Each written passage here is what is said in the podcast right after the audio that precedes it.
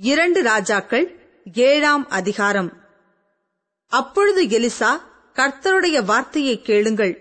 நாளை இந்நேரத்தில் சமாரியாவின் வாசலிலே ஒரு மரக்கால் கோதுமை மா ஒரு சேக்கலுக்கும் இரண்டு மரக்கால் வார்கோதுமை ஒரு சேக்கலுக்கும் விற்கப்படும் என்று கர்த்தர் சொல்லுகிறார் என்றான். அப்பொழுது ராஜாவுக்கு கைலாகு கொடுக்கிற பிரதானி ஒருவன் தேவனுடைய மனுஷனுக்கு பிரதியுத்தரமாக இதோ கர்த்தர் வானத்திலே மதகுகளை உண்டாக்கினாலும் இப்படி நடக்குமா என்றான். அதற்கு அவன் உன்னுடைய கண்களினாலே அதை காண்பாய். ஆனாலும் அதிலே சாப்பிட மாட்டாய் என்றான். குஷ்டரோகிகளான நாலு பேர் ஒலிமுகவாசலில் இருந்தார்கள். அவர்கள் ஒருவரை ஒருவர் நோக்கி நாம் இங்கே இருந்து சாக வேண்டியது என்ன? பட்டணத்திற்குள் போவோம் என்றாலும் பட்டணத்தில் பஞ்சம் உண்டாயிருக்கிறதினால் அங்கே சாவோம். நாம் இங்கே இருந்தாலும் சாவோம். ஆகையால் இப்பொழுது சீரியருடைய ராணுவத்திற்கு போவோம் வாருங்கள்.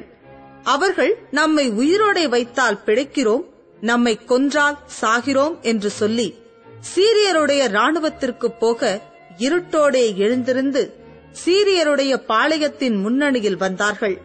அங்கே ஒருவரும் இல்லை. ஆண்டவர் சீரியரின் ராணுவத்திற்கு ரதங்களின் இரைச்சலையும் குதிரைகளின் இரைச்சலையும் மகா ராணுவத்தின் இரைச்சலையும் கேட்க பண்ணினதினால் அவர்கள் ஒருவரையொருவர் நோக்கி இதோ நம்மிடத்தில் போருக்கு வர இஸ்ரவேலின் ராஜா ஏத்தியரின் ராஜாக்களையும் எகிப்தியரின் ராஜாக்களையும் நமக்கு விரோதமாக கூலி பொருத்தினான் என்று சொல்லி இருட்டோடே எழுந்திருந்து ஓடிப்போய் தங்கள் கூடாரங்களையும் தங்கள் குதிரைகளையும் தங்கள் கழுதைகளையும் தங்கள் பாளையத்தையும் அவைகள் இருந்த பிரகாரமாக விட்டு தங்கள் பிராணன் மாத்திரம் தப்பும்படி ஓடிப்போனார்கள். அந்த குஷ்டரோகிகள் பாளையத்தின் முன்னணி மட்டும் வந்தபோது ஒரு கூடாரத்திற்குள் பிரவேசித்து உசித்து குடித்து அதிலிருந்து வெள்ளியையும் பொன்னையும் வஸ்திரங்களையும் எடுத்துக்கொண்டு போய் ஒளித்து வைத்து திரும்பி வந்து வேறொரு கூடாரத்திற்குள் பிரவேசித்து அதிலிருந்தும் அப்படியே எடுத்துக்கொண்டு போய் ஒளித்து வைத்து பின்பு அவர்கள் ஒருவரையொருவர் நோக்கி நாம் செய்கிறது நியாயமல்ல.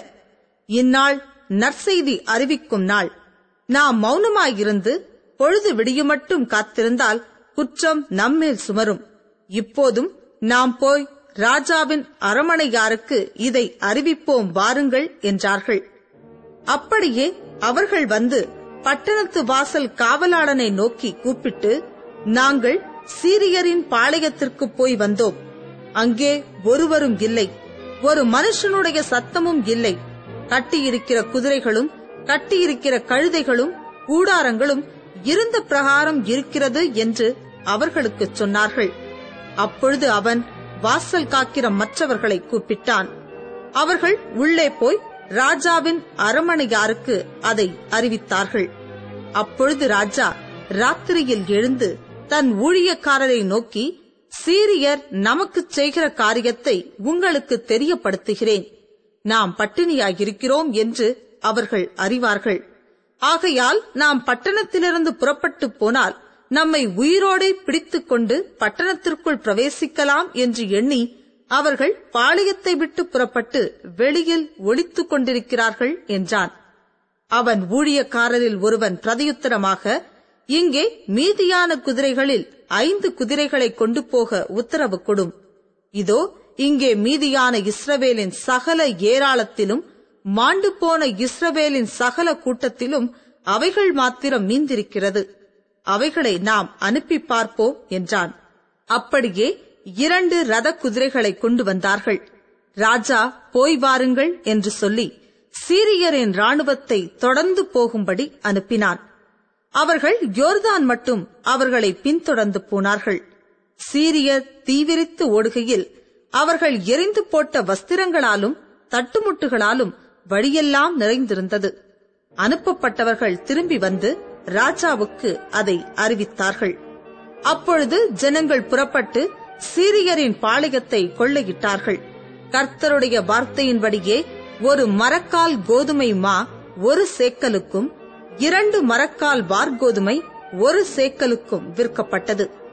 ராஜா தனக்கு கைலாக கொடுக்கிற அந்த பிரதானியை ஒலிமுக வாசலில் விசாரிப்பாயிருக்க கட்டளையிட்டிருந்தான்.